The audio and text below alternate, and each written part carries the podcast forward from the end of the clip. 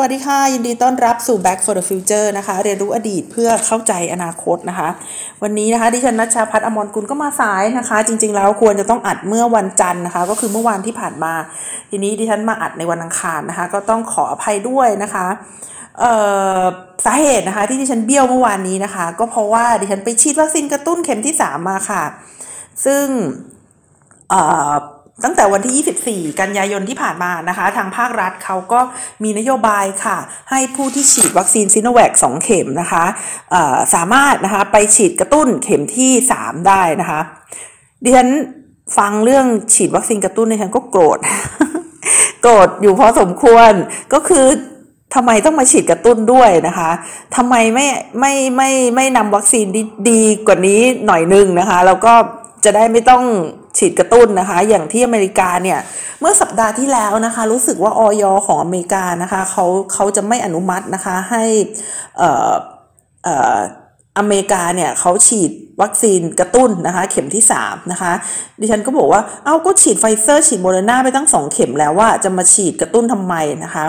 แต่ว่าก็คุยกับเพื่อนที่เขาเขาฉลาดกว่านะคะ เขาก็เล่าให้ฟังว่าที่อิสราเอลมีฉีดกระตุ้นนะ ฉันก็บอกอ๋อเหรอเหรอนะคะ แล้วก็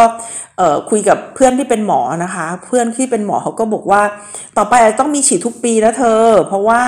เอ่อมันอาจจะกลายเป็นโรคประจำถิ่นนะคะ มีการมีการเอ่อเขาเรียกว่าอะไรอะ่ะ มีมีการเปลี่ยนแปลงโครงสร้างข้างในนะคะทำให้จะต้องมา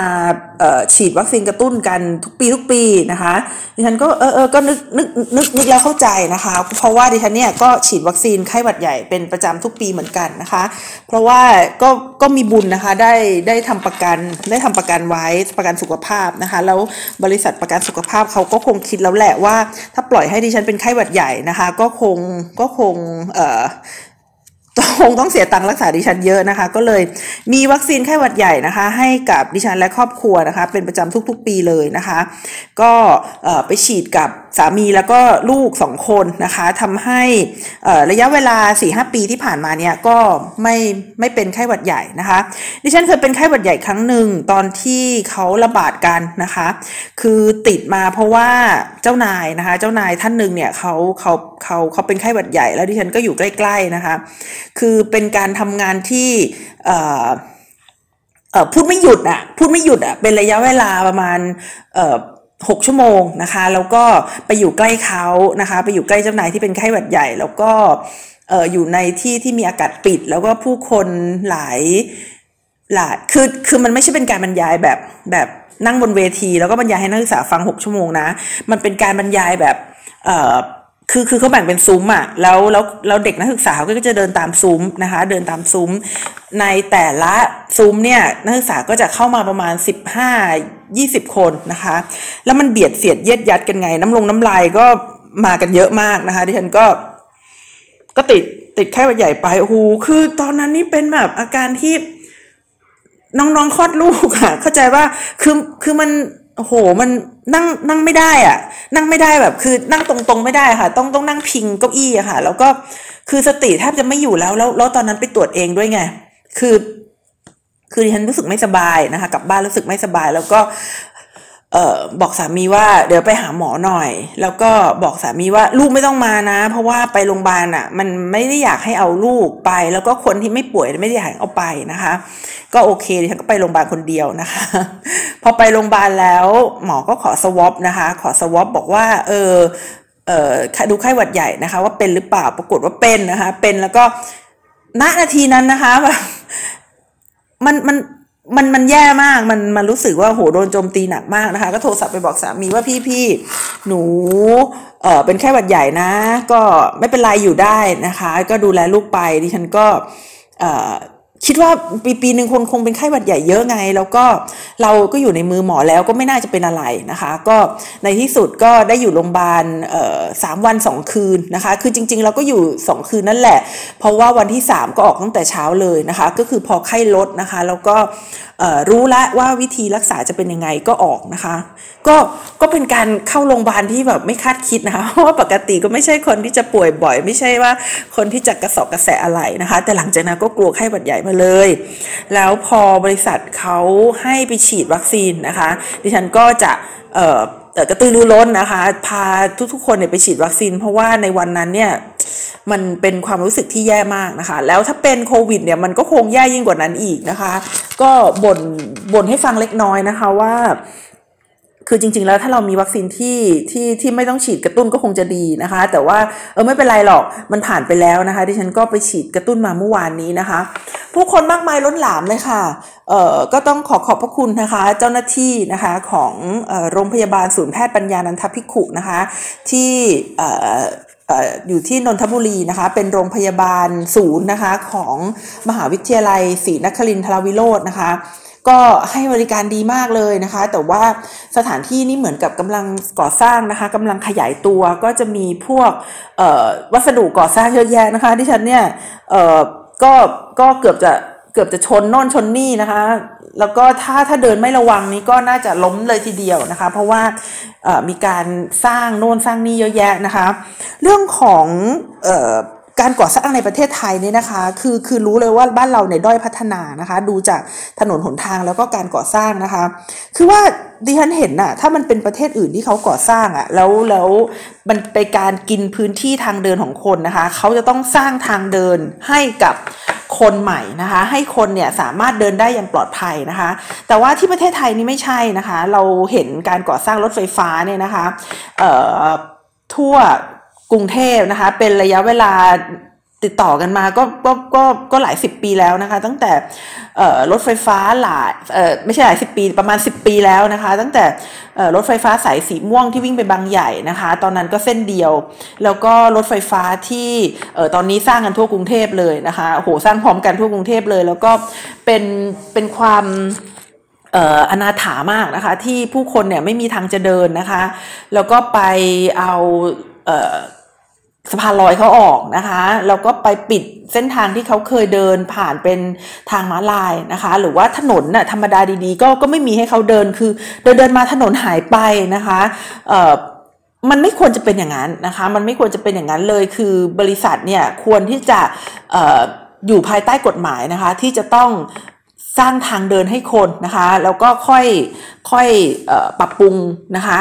หรือว่าจะซ่อมจะสร้างอะไรก็แล้วแต่เนี่ยแต่จะต้องสร้างทางเดินให้คนก่อนนะคะนี่ก็เป็นสิ่งที่เเราเราเผชิญกันมาจริงๆ มันไม่มันไม่ปกติแล้วเราก็ไม่ควรที่จะปล่อยให้สิ่งนี้เกิดขึ้นนะคะ เช่นเดียวกันกับโรงพยาบาลนะคะ ที่บอกว่า โอ้กลายเป็นสถานที่ที่อันตรายมากเลยนะคะ มีการขนวัสดุอุปกรณ์อะไรพวกนี้ออกมาวางไว้ข้างนอกนะคะ แล้วก็พื้นเพลินก็ค่อนข้างที่จะฟุดโซมนะคะดิฉันดิฉันก็พยายามที่จะมีสตินะคะอยู่กับตัวเพื่อที่จะไม่ให้หกล้มนะคะ เพราะว่าก็พยายามบอกตัวเองว่าเออวันนี้มาฉีดวัคซีนนะไม่ได้จะมาประสบอุบัติเหตุนะนะคะ คือคือจริงๆแล้วเรื่องเรื่องอุบัติเหตุเนี่ยก็ก็เออก็ คือมันไม่ได้เกิดขึ้น เพราะว่าความบังเอิญหรือความไม่เจตนาอย่างเดียวนะคะ บางทีอุบัติเหตุเนี่ยมันเกิดขึ้นมาจากการที่เราเนี่ยไม่อาแวไม่ไม่ไม่มีสัมผัสที่6นะคะไม่ไม่ไม่รู้จักในการที่จะป้องกันไม่ให้มันเกิดขึ้นนะคะ คือตอนเด็กๆเนี่ยดิฉันเคยดูมันมันมันเป็นรายการสั้นๆนะคะทางช่องอาจจะเป็นช่อง 7 นะคะจำได้เนี่ยชื่อรายการสัมผัสที่ 6 นะคะหรือหรือ หรืออะไรประมาณนี้นะคะ คือตอนแรกดิฉันคิดว่าจะเป็นรายการผีนะคะแต่จริงไม่ใช่ มันเป็นรายการที่เอ่อที่ประมาณน่าจะนาทีหนึ่งหรือว่าครึ่งนาทีเนี่ยนะคะ แบบสั้นๆเนี่ย แต่ทำให้เราเนี่ยรู้จักใช้ใช้สัมผัสนะคะ คือคือคือใช้ความฉุกใจใช้ความ awareness นะคะ เพื่อที่จะป้องกันไม่ให้มันเกิดอุบัติเหตุนะคะ ยกตัวอย่างเช่นเขาเขาจะบอกว่าอย่านำเอ่อ เอ่อคือบางทีเราเราเห็นหม้อที่มันมีหูยาวๆใช่ไหมคะ เป็นเป็นหม้อที่มีด้ามจับอ่าเป็นหม้อที่มีด้ามจับนะคะเขาบอกว่าบางทีเนี่ยการวางหม้อที่มีด้ามจับเนี่ยนะคะ หันด้ามจับเนี่ยออกมาทางคนเดินเนี่ยแล้วบางทีคนเดินเนี่ยเขามองไม่เห็นหรือว่าเขาอาจจะเป็นเด็กหรือว่าเขาอาจจะเอี้ยวตัวมากระทันหันนะคะทำให้เขาเนี่ยปัดด้ามจับแล้วทำให้สิ่งของร้อนๆในหม้อเนี่ยตก ตกมาที่ตัวเขาได้ก็จะเกิดอุบัติเหตุอะไรแบบนี้นะคะ เพราะฉะนั้นถ้าเป็นไปได้เนี่ยไอ้ด้ามจับเนี่ยก็พยายามวางไว้วางวางขนานนะคะ อย่าให้มันได้ยืดยืดแขนยืดขานะคะออกมามากเกินไปนะคะก็ก็เป็นเรื่องที่เออเออก็ดีนะคะแล้วแล้วจำจนโตเลยพราะตอนนั้นก็ยังเด็กมากนะคะ น่าจะเด็กกว่า น่าจะเด็กกว่ามัธยมนะคะ เพราะว่าช่วงนั้นก็ยังเป็นช่วงที่ยังดูทีวีอยู่ ดิฉันเลิกดูทีวีมาประมาณตอนอยู่ชั้นมัธยมนั่นแหละ เพราะว่า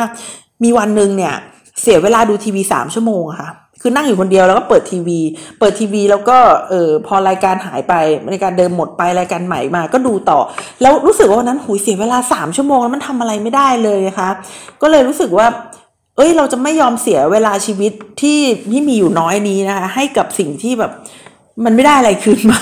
ตั้งแต่นั้นก็คือ ไม่ดูทีวีนะคะ แล้วก็พยายามทำกิจกรรมอื่น ๆ ที่มันที่ที่ที่ที่ฉันคิดว่าจะเกิดประโยชน์นะคะตอนนั้นคือเป็นเป็นเด็กที่ยุ่งยุ่งมาตั้งแต่เด็กแล้วก็เลยไม่ดูทีวี แต่คิดว่าในช่วงที่ไม่ได้ดูทีวีเลยจำได้ว่าน่าจะเป็นช่วงมัธยมนะคะ เพราะฉะนั้นช่วงประถมเนี่ยก็ได้ดูรายการสัมผัสที่ 6 เนี่ยนะคะเขาก็มีบอกหลาย ๆ เรื่องนะคะ อย่านำของที่ใหญ่โตนะคะ วางไว้ริมโต๊ะริม อะไรพวกนี้นะคะ หรือว่าเวลาที่จะขึ้นไปเปลี่ยนหลอดไฟหรือว่าไปเช็ดถูอะไรที่อยู่ที่สูงนะคะแล้วจำเป็นต้องใช้เก้าอี้เนี่ยก็อย่าใช้เก้าอี้ที่มีล้อนะคะ หรือว่าเก้าอี้ที่มีลักษณะที่จะพังง่ายนะคะ คือคือหลาย ๆ อย่างเนี่ยเขาสอนนะคะเขาสอนทุกวันเลยเนี่ยให้มี มีมีความรู้สึกนะคะมีความรู้สึกซึ่งซึ่งมันจะต้องมากกว่ารูปรสกลิ่นเสียงสัมผัสเนี่ยมันจะเป็นสัมผัสที่6เนี่ยนะคะ มีความรู้สึกที่ว่าอะไรก็ตามเนี่ยมันจะเกิดอุบัติเหตุได้ตลอดเวลา แล้วเราต้องพยายามป้องกันนะคะ ไม่ให้มันเกิดอุบัติเหตุ ซึ่ง เเวลาเกิดมาทีเนี่ยความเสียหายนะคะมันมันมากกว่าการระวังนะคะ เพราะฉะนั้นถ้าเป็นไปได้เนี่ยก็คือว่าเราระวังไว้นะคะจะดีกว่าให้มันเกิดอุบัติเหตุนะคะ อันนี้ก็พูดพูดไปยาวนานมากนะคะก็ที่จริงก็คือจะเล่าให้ฟังว่าเมื่อวานไปทำอะไรมาเท่านั้นเองนะคะจริงๆแล้วเเรื่องที่ดิฉันเตรียมจะพูดกับคุณผู้ฟังนะคะ ก็คือเป็นเรื่องเกี่ยวกับการส่งออกออแนวทางการพัฒนานะคะของจีนนะคะที่ดิฉันจริง ๆ เตรียมไว้ตั้งแต่เมื่อสัปดาห์ที่แล้ว แล้วทีนี้มีเรื่อง Evergrande เข้ามานะคะก็เลยคิดว่าเดี๋ยวพูดเรื่อง Evergrande ก่อนนะคะสัปดาห์นี้ก็คิดว่าจะพูดนะคะแต่บังเอิญว่ามีเรื่อง HNA เข้ามานะคะ ก็เลยคิดว่าจะพูด HNA ก่อนก็แล้วกันนะคะ เรื่องนั้นจริงๆไม่เป็นไรเพราะว่าดิฉันก็เก็บข้อมูลไว้ คือคือเรื่องที่หยิบยกจะมาคุยกับคุณผู้ฟังเนี่ยหลาย ๆ เรื่องนะคะก็เป็นเรื่องที่ มันมันมันเป็นประเด็นในข่าว แล้วก็หยิบยกขึ้นมานะคะ ตั้งไว้ก่อนนะคะ แล้วก็ค่อยค่อยหาข้อมูลนะคะวันนี้นะคะก็ก็เป็นประเด็นที่จริง ๆ ก็เกี่ยวข้องนะคะ เรื่องของแนวทางการพัฒนาในแบบจีนนะคะ ก็คือเรื่องของ HNA นะคะ แต่ว่าเรื่องนี้มันสอนอะไรเราเยอะเลยทีเดียวนะคะ ก็เลยอยากจะมาคุยกับคุณผู้ฟังนะคะ HNA นะคะ Hainanese Airline นะคะ เมื่ออวันที่ 25 นะคะก็คือหลายวันที่ผ่านมานะคะ วันนี้วันที่ 28 นะคะ 28 ก็น่าจะเป็นวันศุกร์นะคะรู้สึกว่าผู้บริหารเขาถูกจับนะคะแล้วแล้วการถูกจับของ HNA เนี่ยมันเหมือนมันเหมือนฟ้าถล่มนะคะมันเหมือนฟ้าถล่มเพราะว่า HNA นะคะแล้วก็บริษัทอีก 4 บริษัทที่เป็นบริษัทที่ เข้าไปซื้อกิจการนะคะอสังหาริมทรัพย์ อะไรพวกนี้นะคะของต่างประเทศนี่นะคะ ของจีนเนี่ยเขาคือคือ H&A เป็นหนึ่งใน 4 ของบริษัทที่เป็นรูปแบบของคองโกโมเลตก็คืออธุรกิจขนาดใหญ่มาก แล้วก็ทำธุรกิจหลายอันมากนะคะ ก็จะมี HNA นะคะมี Wanda นะคะมี Fosun แล้วก็มี Anbang นะคะ 4 อันเนี้ยเขาเริ่มที่จะออกไปซื้อ ธุรกิจของชาวบ้านนะคะ ดิฉันเข้าใจว่าออกไปซื้อหลังปี 2008 นะคะ เพราะว่าหลังปี 2008 เนี่ย เป็นปีที่เกิดวิกฤตนะคะแฮมเบอร์เกอร์ วิกฤตเศรษฐกิจขึ้นนะคะ ใน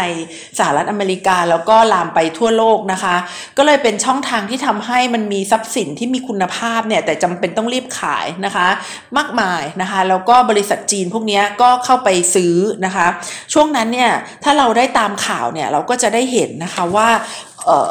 กลุ่มทุนจีนก็น่ากลัวมากนะคะ แล้วก็เข้ามาซื้อบริษัทหลาย ๆ บริษัทเลยที่ไม่มีทางเลือกแล้วก็จำเป็นจะต้องออขายตัวเองไปนะคะแต่ว่าเมื่อ 3 ปีที่ผ่านมาเนี่ยนะคะ บริษัทพวกนี้นะคะ ไม่ว่าจะเป็นที่ที่ฉันเล่าให้ฟังใน HNA Wanda f o r s u n อันบังเนี่ยนะคะเขาก็รีบขายทรัพย์สินของตัวเองอย่างกระทันหันนะคะ ก็คือไม่ถึง 10 ปีนะคะเขาเขาซื้อมาแล้วเขาก็รีบขายนะคะ ส่วนหนึ่งก็มาจากนโยบายของรัฐบาลพรรคคอมมิวนิสต์ด้วยนะคะที่ไม่ไม่ต้องการที่จะให้บริษัทพวกนี้นะคะ มีธุรกิจต่างชาติมากเกินไปนักนะคะ แล้วก็เป็นธุรกิจที่จะสร้างความเสี่ยงให้กับระบบเศรษฐกิจของจีนด้วยนะคะดิฉันดิฉันมาเล่าเรื่องนี้หลัง Evergrande เนี่ยนะคะ เพื่อที่จะเล่าให้ฟังว่าจริง ๆ แล้วมันไม่ได้มีแค่ Evergrande หรอกนะคะ ที่มีปัญหา แต่ว่า HNA เนี่ยเป็นปัญหาที่ต่างไปจาก Evergrande นะคะ วันนี้ดิฉันก็จะมาเล่าให้ฟังนะคะว่า HNA เนี่ยมันเป็นยังไงนะคะ คือ HNA เนี่ยมันเป็นบริษัทที่นะคะถูกถูกก่อตั้งขึ้นนะคะเเดี๋ยวแป๊บหนึ่งนะคะ อ๋อ พอดีขอโทษทีที่บ้านเขาส่งข้อสอบเอส่งตารางสอบลูกมานะคะ อ่ามามาต่อกันนะคะเอ่อ HNA Group เนี่ยนะคะ เขาถูกก่อตั้งโดยสองคนนะคะก็คือชื่อเฉินเฟิงนะคะเฉินเฟิงซึ่งถูกจับไปนะคะ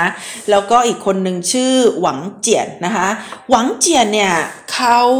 เสียชีวิตไปนะคะเเดี๋ยวดิฉันจะเล่าเรื่องการเสียชีวิตของหวังเจียนทีหลังนะคะ แต่ว่าหวังเจียนเนี่ยเขาเสียชีวิตไปนะคะ เมื่อหลายปีที่ผ่านมานะคะสองคนนี้นะคะเขาสร้าง ธุรกิจนะคะที่ชื่อว่าไฮไฮหนันไฮหนันหรือว่าไหหลำเนี่ยนะคะ Hainan Airlines นะคะเขาสร้างขึ้นในปี 1993 นะคะ ก็คือในช่วง ที่ประเทศจีนนะคะกำลังเปิดประเทศเลยทีเดียวนะคะ แล้วก็เป็นช่วงที่เศรษฐกิจเนี่ยกำลังดีอยู่เอามาก ๆเลยนะคะ เพราะว่าเสร็จสิ้นสงครามเย็นนะคะ ประเทศจีนเขาก็มุ่งหน้านะคะเป็นการพัฒนาเศรษฐกิจนะคะแบบแบบแบบการขยายตัวนะคะ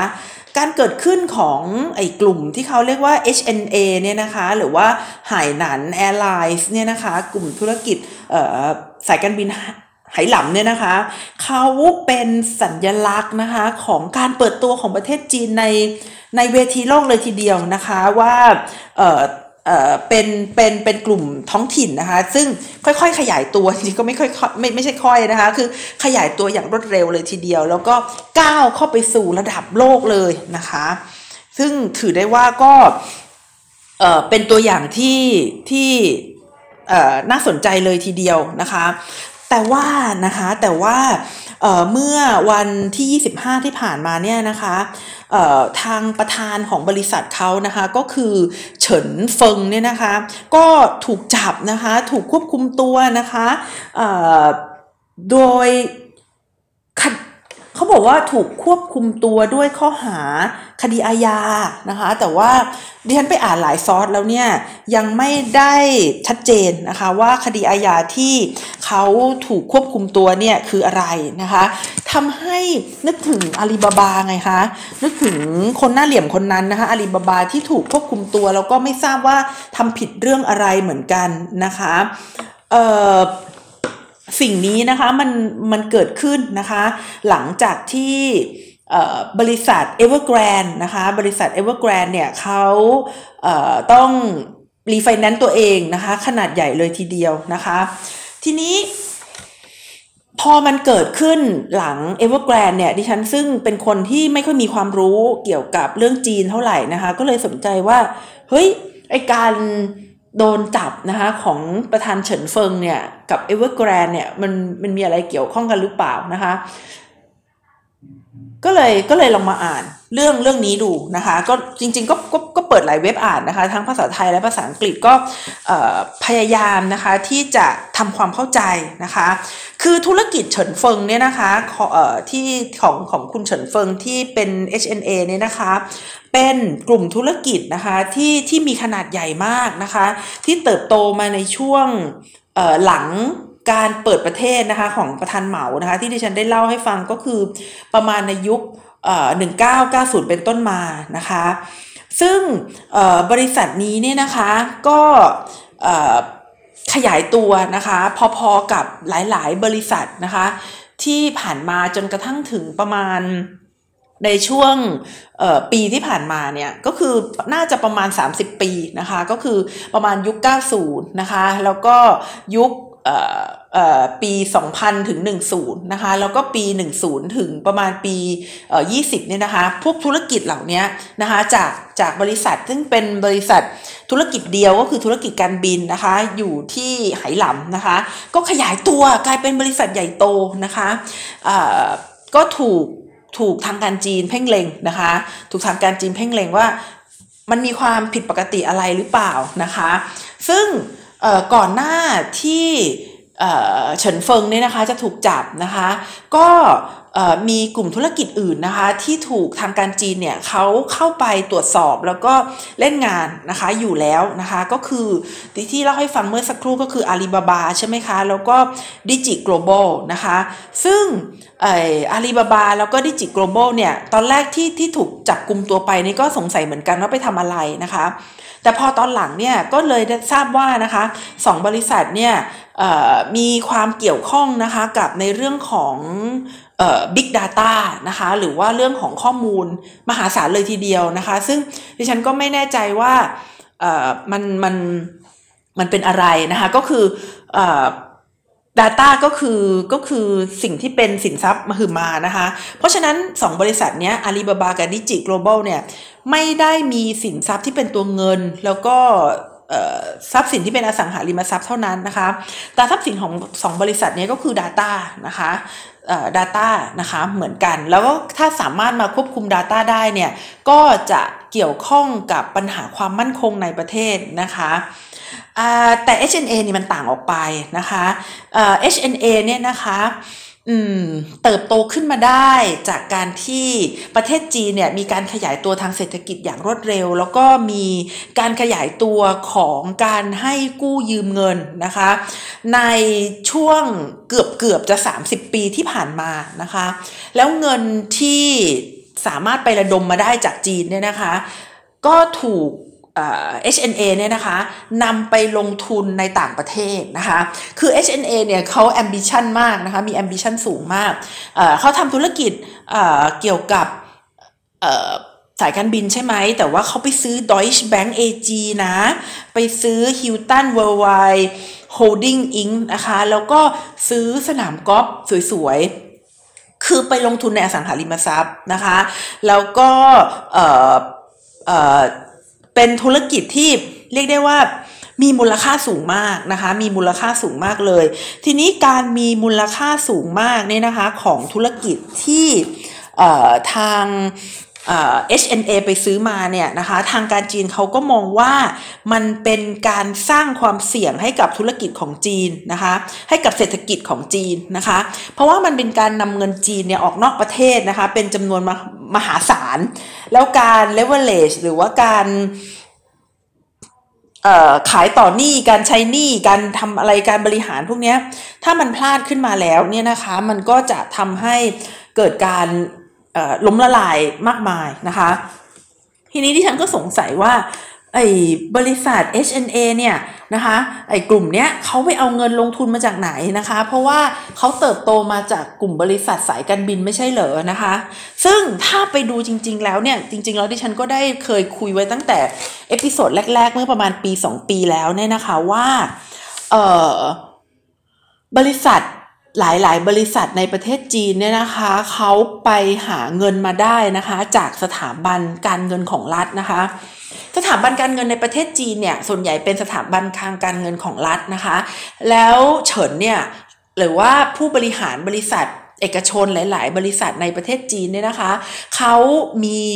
ความสนิทชิดเชื้อหรือว่ามี connection นะคะกับ ระดับตัวใหญ่ ๆ นะคะ ระดับตัวหัวหน้าในในพรรคคอมมิวนิสต์จีนนะคะ เพราะฉะนั้นก็สามารถนะคะสามารถที่จะกู้เงินมาได้คือ unlimited อะจะกู้เงินเท่าไหร่ก็ได้ แล้วก็นำเงินนั้นนะคะ ไปลงทุนต่อไปซื้อต่อนะคะเเขาคือหลาย ๆ ธุรกิจที่เขาไปซื้อต่อเนี่ยนะคะ ก็ ก็ซื้อต่อด้วยราคาที่แพงด้วย ก็คือมันมีเงินเยอะไงคะพอมันมีเงินเยอะมันก็มือเติบ ก็ไปซื้อซื้อซื้อซื้อซื้อนะคะ และถ้าเกิดธุรกิจนั้นเนี่ยที่ไปซื้อเนี่ยคือนอกจากจะซื้อแพงกว่าปกติแล้วเนี่ยนะคะ แล้วถ้าเกิดมันล้มละลายขึ้นมาเนี่ยก็แทบจะเป็นไปไม่ได้เลยที่จะฟื้นตัวนะคะ มันจะนำไปสู่การล่มสลายของเศรษฐกิจของจีนนะคะ นี่ก็คือความเสี่ยงที่ทางการจีนเขามองนะคะ HNA เนี่ยนะคะเขาเรียกได้ว่าสร้างความร่ำรวยมาด้วยหนี้นะคะ คือขยายตัวเร็วมากนะคะ แต่ว่าการขยายตัวของเขาเนี่ยเป็นการขยายตัวซึ่งมาจากหนี้ทั้งนั้นเลยนะคะ ในช่วง 4-5 ปีที่ผ่านมาเนี่ยนะคะ บริษัทเนี้ยคือไต่เต้านะคะ ไต่เต้ามูลค่า ของบริษัทนี่นะคะ ใน Fortune 500เนี่ยนะคะ คือไต่เต้าเร็วมากนะคะ ไต่เต้าเร็วมากแต่ว่าการขยายตัวของเขาเนี่ยเป็นขยายตัวที่เกิดมาจากหนี้นะคะ เป็นการขยายตัวที่มาจากหนี้นะคะเออพูดมาตั้งนานเนี่ยอยากจะเล่าเรื่องประวัติพี่เฉินให้ฟังหน่อยนะคะ พี่เฉินเนี่ยนะคะเขาเออเออ ก็ไม่ได้เป็นคนไหหลำนะคะ เพราะว่าเกิดในมณฑลสันสันสันซีเนี่ยนะคะเขาไปโตนะคะที่ปักกิ่งนะคะเราก็ไปเรียนธุรกิจการบินนะคะมาจากลุฟทันซ่านะคะที่ประเทศเยอรมันนะคะแล้วเขาก็มารับราชการนะคะในพวกกรมการบินอะไรพวกนี้นะคะ Civil Aviation Administration of China นะคะ แล้วก็หลังจากนั้นเนี่ยนะคะเขาก็ออกมาแล้วก็มาทำธุรกิจส่วนตัวนะคะ โดยประมาณในช่วงปี 1990 เนี่ยนะคะก็ได้ก่อตั้งนะคะ ไอ้ที่ดิฉันเล่าให้ฟังเนี่ยนะคะ ก็คือ Hainan Airlines Holdings นะคะ ซึ่งเป็นธุรกิจนะคะกลุ่มกลุ่มธุรกิจนะคะ ที่ให้คำปรึกษากับรัฐบาลของไหหลำนะคะ การเติบโตของเฉินเนี่ย เขาเรียกได้ว่าโชคดีก็ส่วนหนึ่งด้วยนะคะ ก็คือพอดีว่าเขาเรียนจบในในในสาขาที่กำลังเป็นที่ต้องการอย่างมากในช่วงที่เศรษฐกิจของประเทศกำลังขยายตัวนะคะ แล้วเขาก็คอนเน็กได้ถูกคนนะคะในที่สุดแล้วนะคะเเขาก็ได้ประสบความสำเร็จนะคะเป็น เป็นเป็นไอคอนนะคะ เป็นไอคอนของอกลุ่มธุรกิจนะคะ ที่ขยายตัวได้อย่างรวดเร็วนะคะ แล้วเขาก็คือคือมีคนที่เป็นอาจารย์นะคะที่มหาวิทยาลัยนะคะเอ่อ Harvard Business School นะคะเขาบอกว่าเฉินนี่เป็นคนที่เอ่อพูดพูดเก่งนะคะแล้วก็พูดจาให้ให้กำลังใจนะคะให้ aspiration นะคะคือคือคือคือ คือเขาเป็นคนที่ประชาสัมพันธ์ตัวเองเก่งว่างั้นนะคะ แล้วก็เกิดมาถูกที่ถูกเวลานะคะ แล้วก็จับอะไรได้ถูกที่ถูกเวลาเลยทีเดียวนะคะเเขาประสบความสำเร็จในธุรกิจการบินแล้วก็ไม่ได้หยุดอยู่เท่านั้นนะคะ อย่างที่ได้บอกว่านะคะ ในปี 2007 เนี่ย ก่อนที่จะเกิดวิกฤตเนี่ยนะคะ เขาก็เริ่ม นะคะขยายไปธุรกิจอสังหาริมทรัพย์ในต่างประเทศนะคะ ที่แรกก็คือไปที่เบลเยียมนะคะ แล้วก็หลังจากนั้นเนี่ยก็ไปซื้อนะคะที่บอกว่าไปซื้อ Deutsche Bank AG นะคะซึ่งตอนนั้นเนี่ยเขาเป็นผู้ถือหุ้นนะคะที่ใหญ่ที่สุดนะคะที่เป็นชาวต่างประเทศนะคะในในขณะนั้นเลยทีเดียวนะคะ แล้วก็หลังจาก 2008 นะคะ ก็น่าจะได้กว้านซื้อธุรกิจมากมายเลยแหละนะคะ เพราะว่าเป็นธุรกิจที่มีราคาลดลงนะคะ เฉินเนี่ยนะคะเขามีหนี้มากมายเนี่ยแล้วเขาไม่สะทกสะท้านเลยนะคะ กับกับกับการที่มีหนี้เยอะแยะไปหมดนะคะคือเขาคงจะมองหนี้ว่าเป็นมูลค่านะคะ ว่าเขาเป็นผู้ครอบครองสิ่งเหล่านี้นะคะเขาบอกว่าพอคุณมีหนี้เยอะๆไปแล้ว มันก็จะชินนะมันก็จะไม่ได้ไม่ได้รู้สึกว่ามันมีปัญหาอะไรนะคะเอ่อเขาบอกว่าเขาเปรียบเทียบดูฟังดูงงๆนะคะเขาบอกว่า เอ่อมันก็เหมือนกับมีเหาเหาเยอะๆนะคะ เวลามีเหาเยอะๆ เราก็จะไม่รู้สึกว่ามันคันเพราะมันชินไปแล้วนะคะ เวลายืมเงินหรือเป็นหนี้มากมายนะคะ ก็ก็จะชิน เราจะไม่กังวลอีกต่อไปนะคะ เออฟังเราก็รู้สึกสะเทือนใจเล็กน้อยนะคะ อย่างไรก็ตามค่ะในปี 2017 นี่นะคะ ก็เกิดการยูเทิร์นกระทันหันนะคะ เพราะว่าในที่สุดแล้วหนี้ที่มันทับถมมาเรื่อยๆอะมันมันก็จะมากินตัวเองอะค่ะ ถ้าไม่สามารถบริหารได้นะคะ มันมันมันอยู่ไม่ได้มันคือการมีหนี้เยอะๆมันมันไม่ใช่จะจะจะทำอะไรได้นะคะเอ่อ HNA เนี่ยนะคะมันขยายตัวเร็วมากไปนะคะ ซึ่งส่วนหนึ่งเนี่ยก็มาจากการที่ประเทศจีนนะคะใช้กลุ่มธุรกิจเนี่ยนะคะมาขยายอิทธิพล แล้วก็พยายามทำให้หลาย ๆ ประเทศนะคะตะวันตกเนี่ยเขาได้ดูว่านี่แหละคือความสำเร็จของแนวทางการพัฒนาแบบจีนนะคะ เดี๋ยวตรงตรงนี้ก็จะเป็นข้อมูลที่เดี๋ยวดิฉันก็จะเล่าให้ฟังในในใน episode ต่อ ๆ ไปด้วยนะคะ แต่ว่าเอ่อ การตายนะคะของหวังนะคะซึ่งเป็นซึ่งเป็น co-founder หรือว่าเป็นผู้ก่อตั้งร่วมนะคะของ HNA อีกท่านหนึ่งเนี่ยนะคะคือในช่วงนั้นเนี่ยนะคะประมาณปี 2018เนี่ยคุณหวังเนี่ยนะคะเขาไปเที่ยวนะคะไปเที่ยวที่ฝรั่งเศสนะคะแล้วก็บอกว่ามีข่าวบอกว่านะคะเขาไปเซลฟี่นะคะแล้วก็ตกตกมาจาก ปราสาทนะคะปราสาทแห่งหนึ่งนะคะแล้วก็เสียชีวิตไปนะคะ ตอนแรก ๆก็คนเขาก็ยอมรับกันได้นะคะ ว่าเป็นว่าเป็นอุบัติเหตุนะคะ แต่ว่าหลายเดือนต่อมานะคะ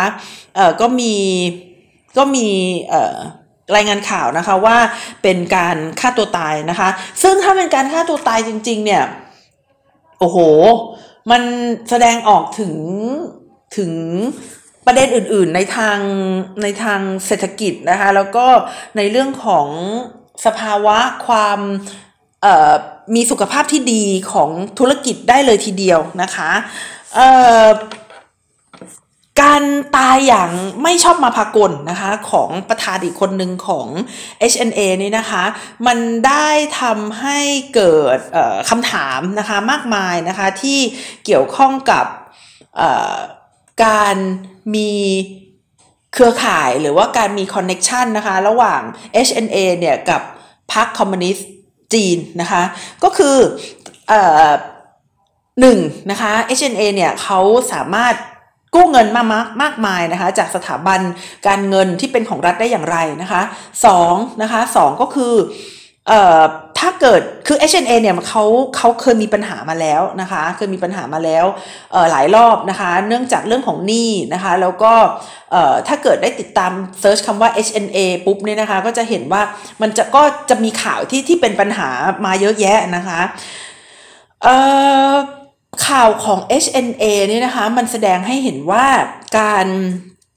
การบริหารงานข้างในเนี่ยน่าจะมีปัญหานะคะ แต่ว่าเราก็เห็นว่าบริษัทก็มีเงินมากมายที่จะไปซื้อไปซื้อธุรกิจต่างประเทศนะคะ มันก็เลยทำให้ HNA เนี่ยนะคะ ปิดหนี้ไม่ยกปิดติด ปิดหนี้ไม่ลงนะคะ ปิดหนี้ไม่ลงเนี่ยจำนวนมหาศาลนะคะแล้วก็มาพบนะคะว่าทั้งเฉินและหวังเนี่ยนะคะ แล้วก็